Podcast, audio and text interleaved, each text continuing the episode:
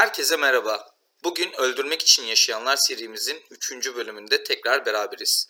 Merhaba Gözde. Merhaba Aykut. Evet, bugün Öldürmek için Yaşayanlar serimizin 3. bölümünde bir diğer seri katilimiz Theodore Robert Bundy ile birlikteyiz. Kısaltılmış ismiyle Ted Bundy, lakabı ise bugünkü katilimizin yakışıklı avukat. Evet, yakışıklı av- avukatın hayatına girmeden önce her zamanki uyarımızı yapalım. Konumuz gereği bölümümüz e, rahatsız edici öğeler içerebilir. Evet, teşekkür ederim bu önemli uyarı için. Ee, öncelikle katilimiz bir kere yine çok vahşi bir katil. Ted Bundy ve e, en önemli özelliklerinden bir tanesi seri katil, seri cinayetler işleyen insan tanımını literatüre ilk getiren katilimiz. Yani ilk kez seri katil terimi terminolojiye Ted Bundy'ye seri katil lakabı takılarak girmiştir. Harika. Ve e, böyle bir kişiyi bugün derinlemesine konuşuyor Evet. olacağız. Bu arada böyle bir kişi derken e, kendisinin itiraf ettiği 30 tane cinayeti var. Kanıtlanmış 36 cinayeti var. Ve polis kayıtlarına göre ise 120'den fazla kişiyi öldürmekten e, şüpheleniliyor. Sadece kanıtlanamadı bunlar. E, o yüzden gerçekten çok şahsına münhasır, çok e, enteresan bir seri katili bugün işliyor olacağız. Bir sosyopatı işliyor olacağız. Evet, e, katilimiz Ted Bundy 24 Kasım 1946 yılında Amerika Birleşik Devletleri'nin Vermont eyaletine bağlı Burlington şehrinde dünyaya geliyor ve e, kendisi bekar anneler evinde dünyaya geliyor.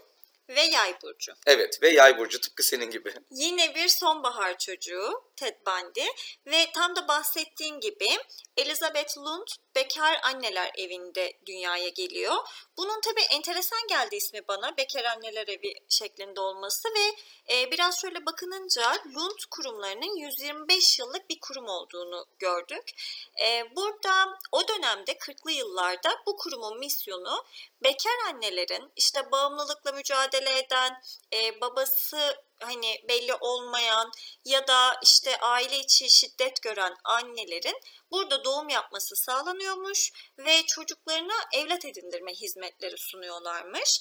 E, ama sonra 70'li yıllarla birlikte annelerin artık tek başlarına da çocuk sahibi olabilecekleri düşüncesi e, toplumda da yerleşmeye başladığında kurum kendini yenilemiş ve hani artık sağlık hizmetleri sunan bir modern kurum haline dönüşmeye başlamış. Evet tıpkı senin dediğin gibi e, bekar anneler evinde dünyaya gelen Ted Bundy'nin babasının kimliği bilinmiyor. E, bir rivayete göre babası bir e, hava assubayının e, hava assubayı olduğundan şüpheleniyor. Bir rivayete göre ise satıcı bir insan olduğundan şüpheleniyor ama hiçbir zaman e, kayıtlarda, resmi kayıtlarda Ted Bundy'nin babasının kimliği net bir şekilde geçmiyor. E, annesi de e, bekar bir anne olarak, tabii 1940'ların Amerika'sından birazcık bahsediyoruz. Ted Bundy doğduktan sonra çocuğunun evlilik dışı sosyal damga yememesi için e, Philadelphia'da yaşayan annesinin babasının yanına taşınıyorlar. Ve Ted Bundy hayatının üç- ilk 3-4 yılını anneannesi ve dedesiyle birlikte geçiriyor Philadelphia'da. Burada bir rivayete göre de ki bu rivayetlerin en korkuncu babasının dedesi olma ihtimali de var. Ama bu rivayetlerin çıkmasının sebeplerinden bir tanesi şu da olabilir. Hayatının ilk 3 yılı anneannesi ve babaannesi e, dedesinin yanında geçerken bütün sosyal çevreleri onu anneannesinin ve dedesinin çocuğu olarak biliyor. Evet yani Ted Bundy çok uzun yıllar boyunca anneannesini annesi, dedesini babası, annesini ise ablası olarak bildi.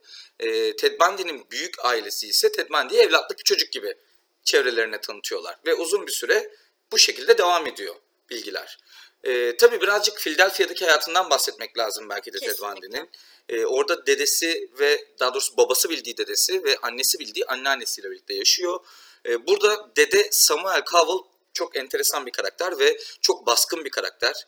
Ee, kendisini e, şöyle tanımlıyorlar. Siyahilerden, İtalyanlardan, Katoliklerden ve Yahudilerden nefret eden ırkçı, sert bir zorba olarak tanımlanıyor. Ee, gerçekten sert bir adam. Hatta Ted Bundy dedesinden hem çok korkuyor hem de korkuyla karışık bir saygı duyuyor.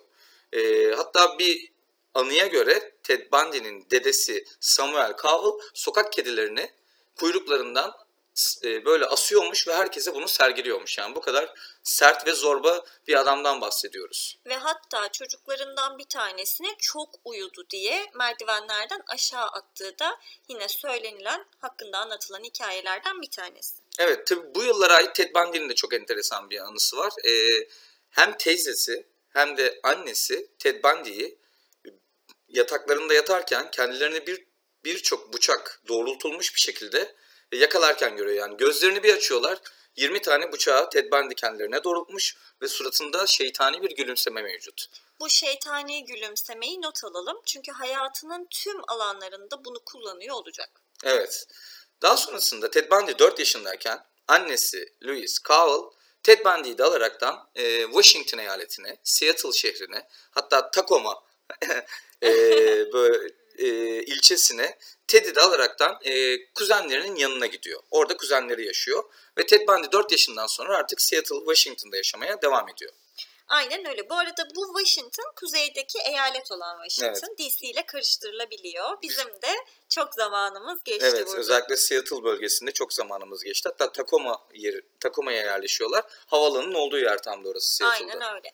Ve Seattle onun e, bütün suç geçmişinde aslında çok önemli bir noktayı taşıyor olacak. Evet. Annesi Louise 1951'de e, bir adamla tanışıyor ve 1952 yılında tanıştığı bu adam olan Johnny Culpepper Bundy ile evleniyor. Ve e, bu evlilikten dört tane daha çocuğu oluyor Louise Cowell'ın. E, aynı zamanda evlendiği yani Ted'in üvey babası olan Johnny Bundy, Ted'i hem nüfusuna geçiriyor hem de kendi soy ismini veriyor ve bundan sonra artık o meşhur Ted Bundy, Ted Bundy olarak literatürde kalıyor diyebiliriz. Hayatına devam ediyor. Dört çocuklu bir aile oluyorlar ve e, ama Ted Bundy bir türlü bu aileye adapte olamıyor. Özellikle de babası e, onun için çok uğraşıyor aslında. Onu çocuklarıyla birlikte işte etkinliklere götürmeye çalışıyor. E, ailenin içerisine dahil etmeye çalışıyor ama Ted Bundy buna bir türlü ayak uydurmuyor. Hatta bir tane kız arkadaşıyla konuşmasında üvey babasından şöyle bahsediyor. Çok pasif, yetersiz bir adamdı ve yeterince para kazanamıyordu diye şikayette bulunuyor. Tabi babası bu kadar Ted'le iletişim kurmaya çalışıp kendi öz çocuklarından ayırmamaya çalışırken o sıralarda Ted Bundy'nin çocukluğu birazcık aslında sonradan oluşacağı o katilin izlenimlerini de vermeye başlıyor. İşte daha çocukluk yıllarında çöp varillerinden çıplak kadın fotoğrafları arıyor mesela Ted Bundy. Ee, yine aynı şekilde mesela ergenlik döneminde bir türlü arkadaşlık kavramını oturtamadığından şikayet ediyor. Ne gerek var ki arkadaşlığa diyor. Arkadaşlık çok saçma bir olgu diyor mesela. Aynen ve bunu sonraki yıllarda şöyle anlatıyor. İnsanların arkadaş olmak istemesine neyin sebep olduğunu bir türlü anlayamıyordum diyor. Ve arkadaşları da onu e, daha sonra tabii Ted Bundy olduğu ortaya çıktıktan sonra şöyle yorumluyorlar. Kocaman bir havuzda orta boy bir balıktı Ted Bundy diyorlar. Evet çok fazla dikkat çekmeyen e, sıradan bir insan aslında izlenimi veriyor. Ancak bu kadar çekingen ve gerçekten e, sosyalleşmeye uzak bir insan olmasına rağmen Ted Bundy derslerinde çok başarılı bir öğrenci. E, hep sınıfının en iyi notlarını alıyor, sınıfının en başarılı arasında hatta liseyi dereceyle bitiriyor. E, o kadar da başarılı bir öğrenci bu kadar asosyalliğinin yanında. Aynen ve hocaları da her zaman Ted Bundy'yi çok beğeniyorlar öğrenim hayatı boyunca. Bununla birlikte gençlik yıllarında Ted Bundy yavaş yavaş hırsızlıkla ilişkilenmeye başlıyor. Hatta bu yıllarda iki tane, biri otomobil hırsızlığı, biri normal hırsızlıktan suç kaydı var. Ama Amerika'da çokça gördüğümüz gibi sonraki yıllarda bu suç kayıtlarını sildirmeyi başarıyor. Evet, Washington eyalet yasalarına göre 18 yaşına geldiğinde bu suç kayıtları silinmiş oluyor. O zaman yavaştan üniversite yıllarına geçelim. Hadi geçelim. Üniversite yıllarına önce Çince öğrenme isteğiyle başlıyor Washington Üniversitesi'nde. 65 yılından bahsediyoruz ama bunu yarım bırakıyor. Birçok üniversitesini yarım bıraktığı gibi Ted Bundy çok fazla okula başlıyor ama sadece bir tanesini bitirebiliyor. Evet, senin dediğin gibi Ted Bundy çok fazla üniversitenin çok fazla değişik bölümüne gidiyor. Örneğin Washington Üniversitesi, Utah Üniversitesi, Puget Sound Üniversitesi gibi birçok üniversitenin işte Çince, psikoloji, hukuk dallarında eğitim alıyor. Ama bunlardan sadece 2 yıllık psikoloji bölümünü bitirebiliyor.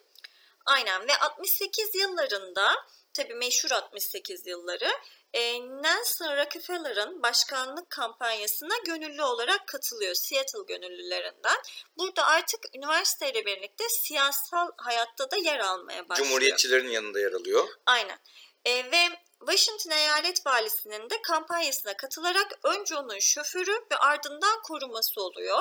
Bu tabii ona iyi bir siyasal kariyer sağlıyor ve Miami'deki 68 Kongresi'ne Cumhuriyetçi Parti üyesi olarak katılıyor. Yani Seattle'daki e, e, eyalet üyelerinden biri olarak katılma şansı elde ediyor. Tabii buradan da birazcık anlaşılacağı üzere aslında kişisel evrimini Ted Bundy yıllar geçtikçe çok daha havalı, cool ve kültürlü bir insan haline geliyor yıllarla birlikte. Evet ve bu yıllarda Brooks takma isimli. Bu arada hayatındaki birçok kadından bahsederken birçok isim kullanacağız. Ama birçoğu da takma isim, ikinci isim olacak. Çünkü kayıtlarda böyle Evet, geçiriyorlar. bu Brooks'un da ismi Stephanie Brooks diye geçiyor. Aynen. Brooks e, onunla birlikteyken işte tam 68 yıllarında e, bir anda ayrılmak istiyor. Çünkü onun olgunlaşmamış ve hırs eksikliği sahibi olan bir insan olduğunu düşünüyor. Bununla birlikte psikiyatristi sonradan bütün bu işte hayat analizi yapılırken bu anı gelişimindeki en önemli zaman yani buradaki kadının onu reddetmesinin en önemli zaman olduğunu söylüyor. Tam bu anlarda aynı şekilde annesi bildiği kişinin aslında anneannesi, e, ablası bildiği kişinin de annesi olduğunu öğrendiğinde yani aslında aile içerisinde bildiği o akrabalık bağlarının da doğruluğunu keşfettiğinde tam bu olayla birlikte tam bir kırılma noktası yaşıyor ve kadınlara karşı herhalde nefret noktasında doğruğa burada çıkmış oluyor. Aynen öyle ve bu noktadan sonra yaklaşık 69 yıllarında enteresan bir şekilde Utah macerası başlıyor Ted Bundy'nin. 69 yılı onun için önemli çünkü Utah'ta Elizabeth isimli bir kadınla tanışıyor Ee, ve hani nadir öldürmediği kadınlardan bir tanesi Elizabeth. Çok fırtınalı bir ilişkileri var, yıllarca sürüyor Ee, ve tanıştıklarında Elizabeth'in 3 yaşında bir kızı var ve 10 yıl boyunca Ted Bundy bu kızın hayatında e, evdeki baba figürü olarak yer almaya devam ediyor. Evet. Buradan yavaştan artık Ted Bundy'nin cinayetlerine geçebiliriz. Geçebiliriz. Evet, Bundy'nin cinayetlerinin aslında tam olarak ne zaman başladığı bilinmiyor. Ee, polis şüphelerine göre 1970 yılından önce cinayet işlediğinden şüpheleniliyor. Hatta e, henüz 15 yaşındayken Ted Bundy 8 yaşındaki bir kızı öldürdüğü düşünülüyor. Ancak kanıtlanamadığı için e, polis kayıtlarına geçmiyor. E, Ted Bundy'nin kanıtlanmış ve polis kayıtlarına geçmiş ilk cinayeti 1974 yılında oluyor. Zaten kendisi 74 ile 78 yıllar arasında çok aktif bir dönem geçiriyor öldürme açısından. Ee, ilk saldırısından bahsedelim istersen. 4 Ocak 1974 yılında Karen Sparks ya da bir diğer ismiyle Johnny Les ismindeki 18 yaşındaki bir üniversite öğrencisine aynı zamanda da Washington Üniversitesi'nde dansçı e, saldırıyor ve bodrum katındaki evine giriyor. Demir levye ile dövüp cinsel saldırıda bulunuyor bu kıza ve e, 10 gün boyunca kız komada kalıyor ve ardından da beyninde kalıcı hasar oluşuyor ama ölmüyor. İlk saldırısı bu şekilde. İlk cinayetinden bahsetmemiz gerekirse de kayıtlara geçen yine aynı şekilde. e, 31 Ocak 1974 tarihinde Linda Ann Haley adında yine bir üniversite öğrencisinin zorla gece odasına giriyor, kendisini bayıltıyor ve çarşafa sararak oradan odasından kaçırıyor. Ee, ve vahşice öldürüyor tabii ki de. Cesedinden kalan parçalar tam bir yıl sonra dağlık bölgede bulunuyor maalesef. Evet, en önemli özelliği arkasında hem çok iz hem de çok az kanıt bırakması. E, bedenleri hiçbir zaman tam bir parça halinde bulamıyorlar. Şimdi burada küçük bir kafa karışıklığı olabilir. O yüzden şu bilgiyi verelim. Şimdi önce Utah dediniz, şimdi Washington'a gene geçti dediğimiz noktada birkaç yıl Seattle ve Utah Salt Lake arasında gidip geldiği zamanlar oluyor. Ama cinayetlerine ilk başladığı yer yani kayıtlara geçen ilk başladığı yer Seattle ve burada hatta Kuzey Pasifik cinayetleri olarak adlandırıyor polisler bu cinayetleri ve o zaman henüz seri katil tanımlaması daha olmadığı için anlam verilemeyen bir çaba başlıyor Washington'da. Evet.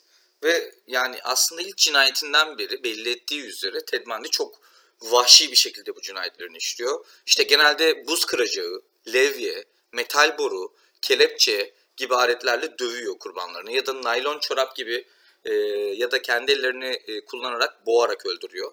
E, tüm cinayetlerinde tecavüz izlerine rastlamak mümkün. E, hepsinde tecavüz ediyor. E, hem yaşarken hem cesediyle ilişkiye girmekten hoşlanıyor Ted Bundy. E, bazı kurbanlarının etini pişirip yediği söyleniyor Ted Bundy'nin. Ne kadar kanıtlanamasa da ama kanıtlı olan bir diğer meyili ise e, kendisi nekrofili e, yani ölü sevici. Hem canlı hem ölüyken kurbanlarına tecavüz etmeyi seviyor. Hatta bazı kurbanlarına öldükten sonra güzel elbiseler giydirip makyaj yaptırıp onlarla çürüyene kadar zaman geçirdiği bile biliniyor. Bunun neden olduğunu mahkeme sürecinden bahsederken aslında biraz anlatacağız. Yani neden derken tabii ki nasıl bu düşünceye vardığını ve neden bu kadar ileri gittiğinden kendisi bazı düşüncelerinde bahsediyor. Şimdi burada Washington'da e, kendisinin belli edilmesinin en önemli sebeplerinden bir tanesi e, beyaz bir Beetle'ı var ve kurbanlarını kaçırırken Volkswagen Beetle. Aynen öyle. Volkswagen Beetle'ını e, önünde ya e, işte bacağı aksak ya yardıma muhtaç ya da çok çekici ama yardım isteyen bir insan olarak yardım istiyor. Diyor ki mesela işte ben ya bu koliyi taşıyamıyorum bana yardım eder misiniz? Ya da diyor ki ben şurayı bilmiyorum bana yol tarif eder misiniz gibi. Böyle hani karşılarında da işte çekici, Beetle'ı olan, e, çok da masum yüzlü ve şeytani bir gülümsemeye sahip birini görünce insanlar da yardım etmeye çalışıyorlar. Ama her seferinde Ted Bundy arabasına e, kurbanlarını atıyor ve kaçırıyor. Aynen senin dediğin gibi tatlı dilli, zeki, kurnaz ve yakışıklı bir katil var burada. Ve e, bir kere de şöyle yapıyor. Bazı bir taktik olarak da şunu ekleyebilirim. E, üniforma giyiyor. Ha, Polis ya da evet. asker üniforması giyiyor ve o şekilde e, yine kurbanlarına yaklaşıyor. Hatta zaten e, ilk yakalanışına buradan bağlamamız gerekirse Aynen. ilk yakalanışında mesela Ted Bundy e, bir kurbanına yaklaşıyor polis kıyafetiyle birlikte ve diyor ki e, arabanızda sanki zorla girilme emareleri var diyor. Bir bakar mısınız diyor. İşte kurbanı bakıyor. Yok hiçbir sorun yok diyor. Yine de ısrar diyor Ted Bundy. Gelip merkeze ifade vermeniz lazım diyor. E, burada e, çünkü bazı ben şeyler görüyorum diyor. Yol, yola çıkıyorlar ve kurbanı şüphelenerekten kendini arabadan atıyor. Ve bu kurbanın adı Carol, Carol Derange. Daha sonrasında Ted Bundy'nin e, yakalanış hikayesinde çok kilit bir rol oynayacak. E, Carol Derange kendini arabadan atıyor ve bu şekilde Ted Bundy'nin kurbanı olmaktan kurtuluyor. Ve Ted Bundy ilk kez polisler tarafından yine Utah'ta yakalanıyor değil mi? Evet. Utah'ta yakalanıyor ve Ted Bundy aslında iki kere yakalanıyor ve ikisinde de cinayetlerinden dolayı yakalanmıyor. İşin enteresan tarafı. Ee, yine aynı şekilde Utah'ta e, yakalanıyor ve Carol Derange tespit ediyor Ted Bundy'yi. Diyor ki 15 ay, bu arada 15 ay sonra yakalanıyor. 15 ay önce beni zorla götürten kişi buydu diyor. Ve burada Ted Bundy insan kaçırmaktan, zorla insan alıkoymaktan 15 yılla yargılanarak hakim karşısına çıkarılıyor.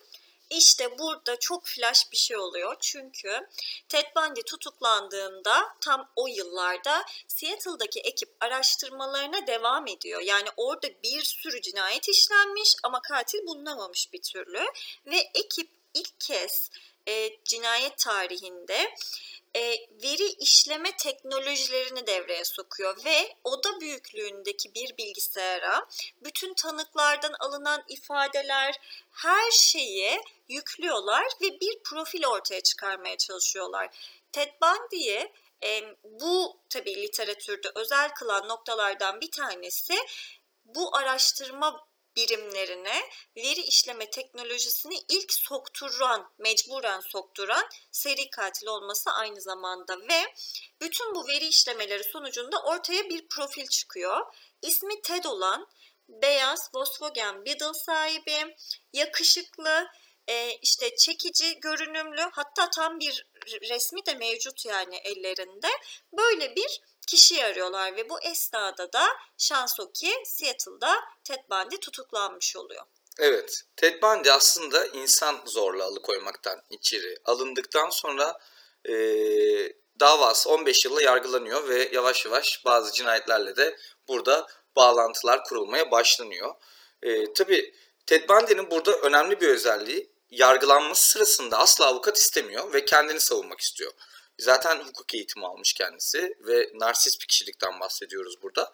Ee, benim kendimi savunabileceğimden daha iyi bir savunabilecek avukat dünya üzerinde yok diyor. Kendi kendime savunacağım diyor. Ve bunun için de tabii ki de bazı haklar elde ediyor. Mesela e, kelepçesiz bir şekilde mahkeme salonuna girip çıkabiliyor. E, aynı şekilde e, takım elbise giyebiliyor, kravat takabiliyor. Ve bu tip avantajları oluyor. Buradan da belki Ted Bundy'nin ilk kez hapisten kaçışına bağlayabiliriz.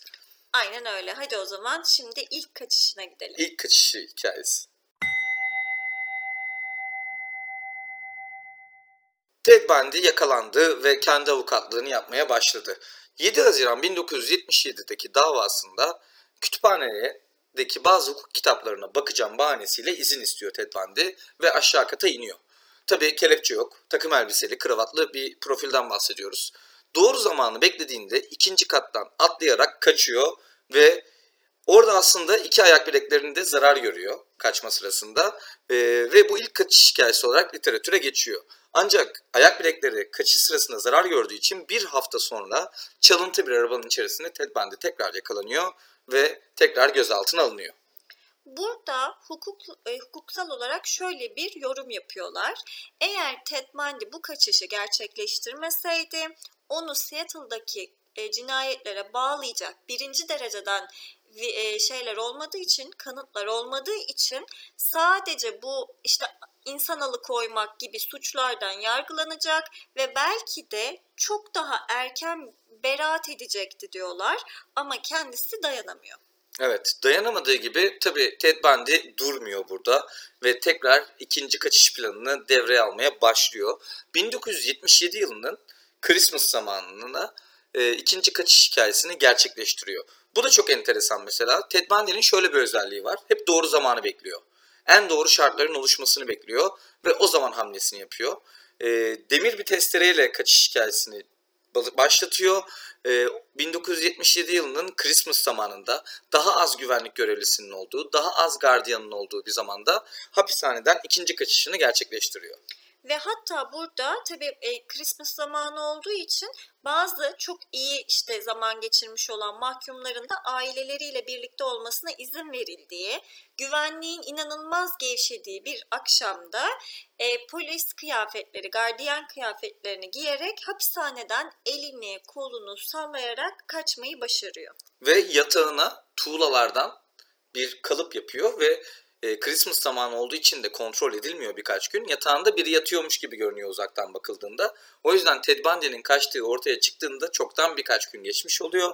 Ve Ted Bundy ise soluğu çoktan Amerika'nın en uzak köşelerinden biri olan Florida'da almış oluyor.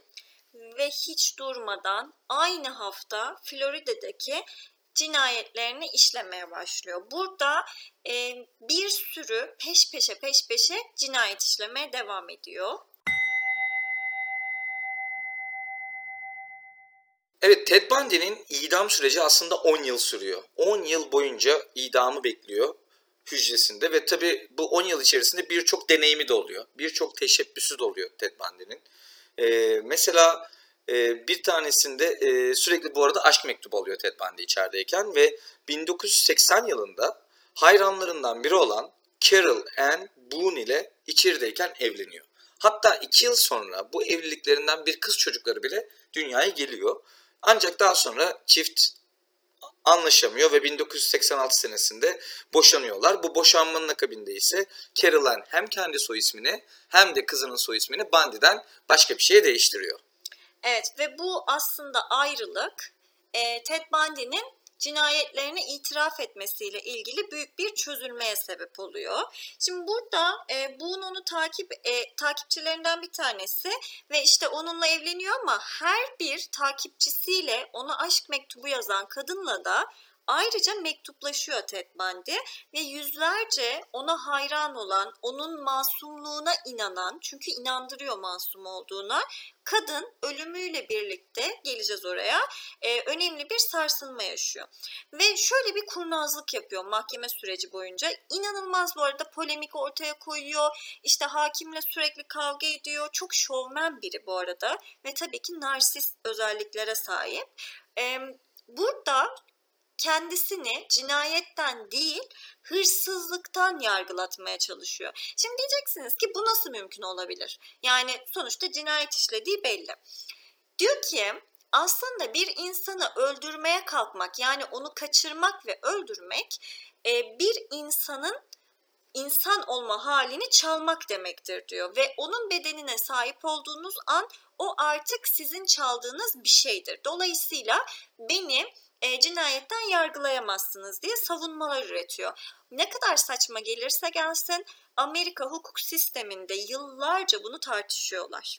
Tabii bu örnek bile aslında Ted Bundy'nin ruh halinin ne kadar sapkın ve ne kadar ileri düzeyde bozuk olduğunu gösteren parametrelerden bir tanesi. Ee, tabii Ted Bundy aşk mektupları çok alıyor içeride ama aynı zamanda başkalarıyla da bağ kuruyor. Mesela 10 yıl boyunca ölümü beklediği hücresinde sık sık özel özel ajan Hackmeyer'la bir araya gelip bazı cinayetlerini ona itiraf ediyor mesela. Ve e, daha sonraki yıllarda Hackmeyer'ı en yakın arkadaşı olarak da tanımlıyor ki gençlik yıllarında arkadaşlıkla ilgili düşüncelerini e, tekrar Biliyorduk, gözden geçirirsek ne kadar ironik olduğu da burada ortaya çıkıyor. Yine e, 1984 yılında o zamanların meşhur Green River cinayetlerinde yardımcı olmak için dedektif Robert Keppel'a mesela e, rehberlik yapıyor. Ve e, Green River katilinin yakalanması için aktif olarak rol alıyor. Bu tip yardımları da var. E, mesela yine aynı şekilde idamından bir gün önce Ted Bundy dindar bir yazar ve psikolog olan Dr. James Robson'la bir TV röportajı yapıyor. Ve birçok şeyi orada yine ifade ediyor. E, hatta şöyle çok önemli literatüre geçen bir e, görüşü var. Görüşmesinde diyor ki cinsel içerikli cinsel içerikli pornografinin genç yaştan itibaren kendisini etkilediğini belirtiyor ve eğer medyanın şiddet ve pornografiye yer vermeye devam etmesi durumunda daha birçok Ted Bundy'ler çıkabileceğini iletiyor ki çok akılda kalıcı bir e, sosyal eleştiri. Evet. Yavaş yavaş o zaman sonuna doğru ilerleyelim. Ted Evet. Bundy'nin hayatının. Artık Ted Bundy'nin idamına doğru gidelim. Evet, Ted Bundy 24 Ocak 1989 tarihinde saat 07.16'da vücuduna tam 2000 volt elektrik verilerek elektrikli sandalyede idam ediliyor. Florida Eyalet e, Hapishanesi'nde. E, tabii idamını yüzlerce kişi tar- tarafından kutlanıyor ve cezaevi dışında işte yan bandi, yan sloganlar atılıyor, havai fişekler patlatılıyor. Bu arada Ted Bundy son yemeğinde, son kahvaltısında biftek, patates, yumurta ve kahve siparişi veriyor. Ee, cesedi vasiyeti üzerine yakılarak Cascade sıra dağlarına serpiştiriliyor. Ee, son laf olarak sevdiklerime ve aileme e, sevgilerimi iletin lütfen gibi bir cümlesi var. Ee, bu şekilde Ted Bundy'nin idamı sonuçlanıyor. Ee, Ted Bundy'nin Ted Bundy'den kalanlar ya da Ted Bundy'den arta kalanlar gibi birkaç e, cümlede tekrar özetlersek kendisi bir kere grandiyoz narsizm tespiti konuluyor. Psikolojideki dalı tam olarak bu. Ee, az önce de bahsetmiştik. Kanıtlanan 36, kendi itiraf ettiği 30, şüphelenilen 120'den fazla kişiyi öldürdüğü biliniyor. Ee, genç kadın ve çocuk kurbanları. Ee, ölmeden önceki son zamanlarında önce intiharı düşünüyor ancak e, aynı zamanda korkak bir e, narsist olduğu için vazgeçiyor bundan. Ee, ve idam günü odasından zorla çıkarıldığı söyleniyor gardiyanlarla birlikte. Ve e, idamı ile birlikte yasal yetkili kişilerin yüzlerce kadından depresyona girdikleri, masum bir insanı öldürdükleri için işte bu yetkilileri hiç affetmeyeceklerine dair mektuplar aldığını ifade ediyorlar ve diyorlar ki aslında hiç var olmayan bir adamın arkasından yas tuttular. Evet. Bu arada Ted Bundy en az 12 kurbanının başında kesip dairesinde saklayacak kadar da e, bir koleksiyoner tarafı var. E, Florida, Washington, Oregon, Utah, Colorado ve Idaho eyaletlerinde yıllarca korku salan bir seri katilden bugün bahsettik aslında. İki kez hapisten kaçıp iki kere yakalanan, asla cinayetten yakalanmamış, içeri girdikten sonra cinayetle bağları kurulmuş bir katilden bahsettik bugün. Evet ve literatüre seri katil tanımını sokmuş olan Ted Bundy'yi konuştuk. Bununla ilgili bütün bu notlara, filmlere, onun hakkında gerçekleşmiş olan, çekilmiş olan filmlere, belgesellere, kitap isimlerine ve hakkında yazılmış şarkılarına e, gezginkoçlar.com adresinde yayınlayacağımız bültenden ulaşabilirsiniz. Podcast ile eş zamanlı olarak yayınlanmış olacak. Evet o zaman bu haftalık bu kadar diyelim ve haftaya dördüncü bölümümüzde tekrar beraber olacağız. Bu hafta Ted Bundy'yi işledik. Teşekkür ediyoruz. Teşekkürler, iyi haftalar herkese.